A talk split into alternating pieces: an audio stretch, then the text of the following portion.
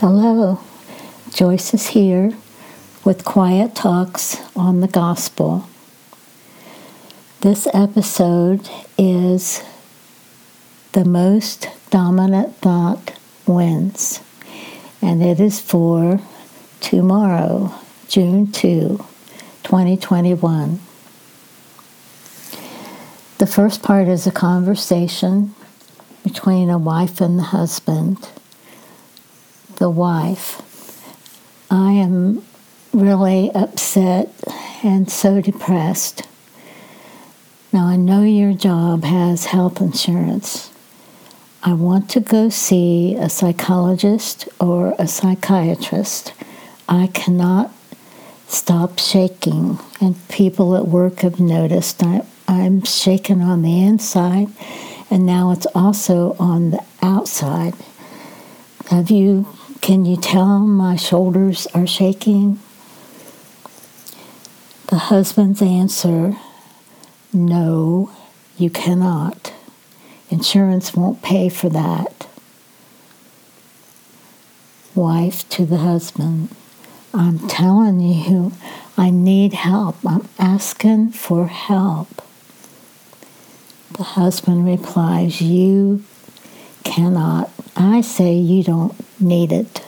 The insurance will not pay, and we cannot afford it. The wife wants to say, if you would stop gambling, we could afford it, but she's afraid of him. The wife begins to consider suicide. On my blog, the first picture is a light shining on the word hope. And what's surrounded? It's surrounded by darkness. This is scripture, John 1 3 through 5 from the message version. Everything was created through him, Jesus. Nothing, not one thing came into being without him. What came into existence was life, and the life was light to live by. The life light blazed out of the darkness, and the darkness couldn't put it out. Now, this last half of verse in the New American Standard reads, The darkness could not comprehend it. In the New International Version, but the darkness has not understood it. In the New Living Testament, and the darkness can never extinguish it. And in the Phillips version, and the darkness has never put it out. The wife felt like she was standing at the bottom of a black pit. The pit was so deep she could not climb out. Nobody was there to help her climb out. There was no light when she looked up it appeared to be a dark, starless night. No one knew she was in the pit. She'd never even heard of a pit like this. Because her husband threatened her, she couldn't tell anyone she was in a pit. But she could tell God. She could pray. After all, Jesus is the light of the world. He draws us to the light. He spent nine months in the dark of Mary's womb just so he could come and become one of us. John 8:12 reads, "I am the light of the world. Whoever follows me will never walk in darkness." But will have the light of life. Now, some people don't believe in prayer, They think it's a waste of time.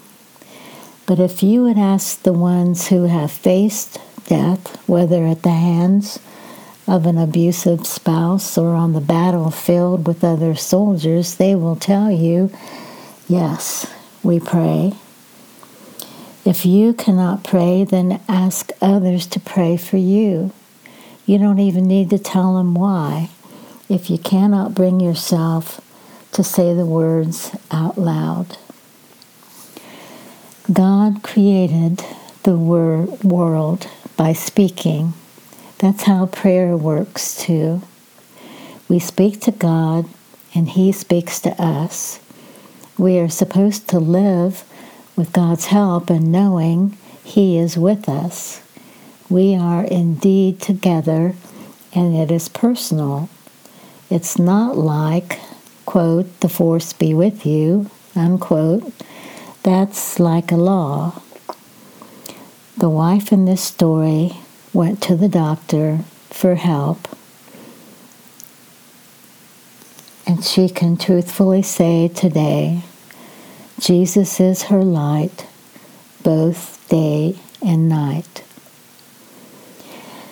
Depression is a downward cycle. You could compare it to putting a slinky at the top of the steps and watch it going down. If you don't stop it, it may lead to suicide. There is a suicide hotline, 1 800 273 8255. Mind how you go. Now, there is a saying that when others go low, we go high. In other words, don't stoop to their level when you react. It's hard, isn't it? Can be really hard. But still remember to mind how you go. Love and prayers. Till next week. Bye.